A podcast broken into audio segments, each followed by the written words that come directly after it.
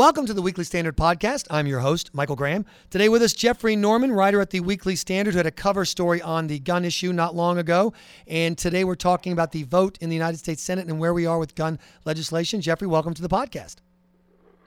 Glad to be here. I'm glad you're here, and I understand that you're armed, so I'm going to be very, very careful with my questions today.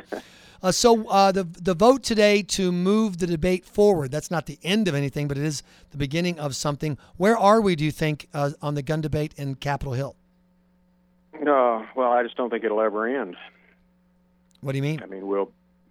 Well, I mean this this thing is passed. Now we will it will be open for amendments and um, there'll be debates on some of the things that were not in there to include the the perennial assault weapons ban, and uh, I suppose eventually something will come to a vote. We'll see. Uh, I, I don't think this this is anything like the end of it. Uh, you know, that's one of the concerns that uh, Second Amendment advocates have is that it's not the notion of expanding background checks uh, to some small degree today, but rather the acknowledgement that at some point there'll be another uh, shooting because there are sick people in the world. And then the immediate reaction will be, see, this didn't work. Now we have to do more. It's always going to be more, more, more, isn't it?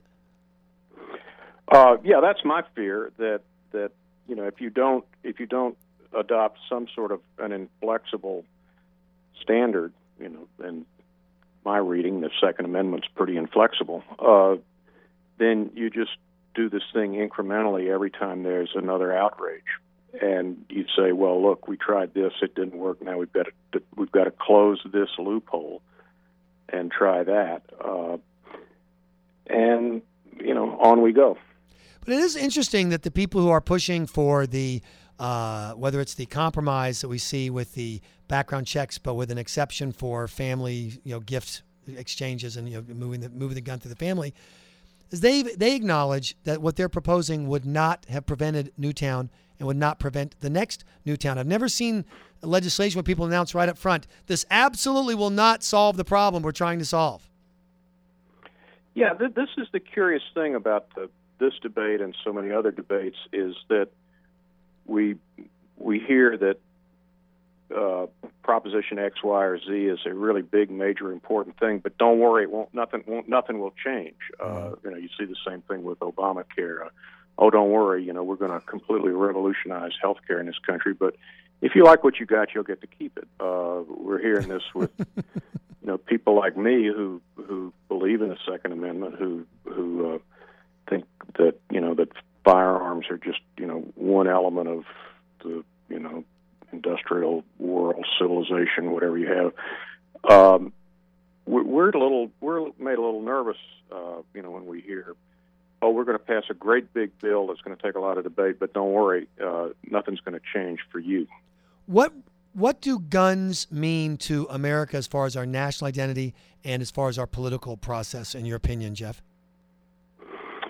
Well, I, I wrote a story or an article a few issues back for the Standard, which I believe that was called "The, the Guns That Made America." Um, it, you know, it's very hard to uh, to wring uh, uh, on a, a history of America out of actual history and not acknowledge that guns are a big part. Uh, you know that uh, we won the revolution, I believe, in part because we had better guns than the Brits. Uh, we had gun makers in Pennsylvania who developed a rifled musket. Uh, the Battle of Saratoga, uh, an, an American.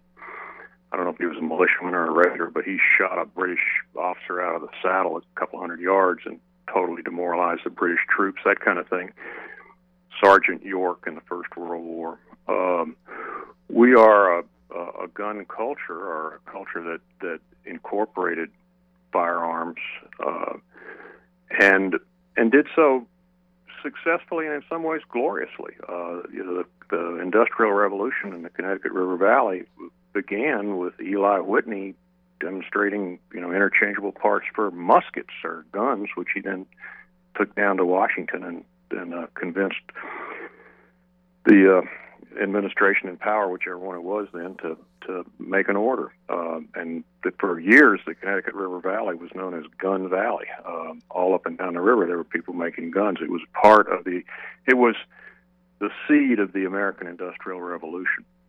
And yet today, the re, the uh, response to guns and gun ownership is akin to those are icky, take them away. And it's it seems to me that we're at a moment where there's an intellectual conversation going on on the one hand, where people talk about the relationship between the state and the individual, the notion of self defense, and how guns are part of that fundamental human notion.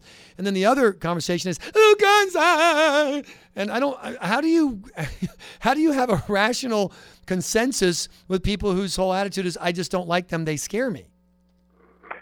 Well, well, I, I don't think you do. Uh, and I think you, you, uh, one would hope that we see gun ownership increase or sales increase, that maybe more people will be, you know, go to a go to a range, do a little shooting, understand that these things can be marvelous tools, and that mastering them is a is a skill that you know expands you as a human. Uh, I, I, an odd thing for me is the way this debate is framed is that somehow ownership of guns or the presence of guns or the proliferation of guns, what have you, uh, is sort of automatically uh, implies an increase in uh, mayhem, crime, right. the kind of shootings that we all hate.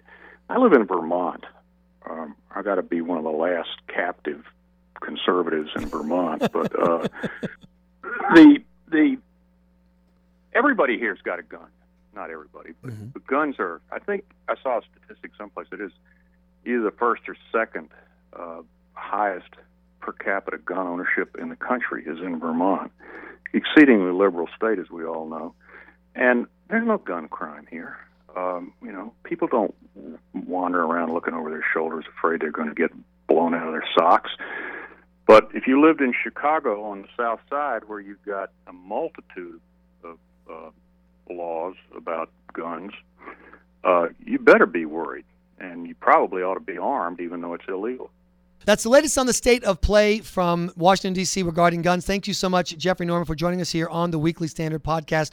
This week's podcast is brought to you by Audible.com. Sign up today and get a 30 day free trial and a free audiobook of your choice. And please check WeeklyStandard.com for podcast updates. I'm your host, Michael Graham.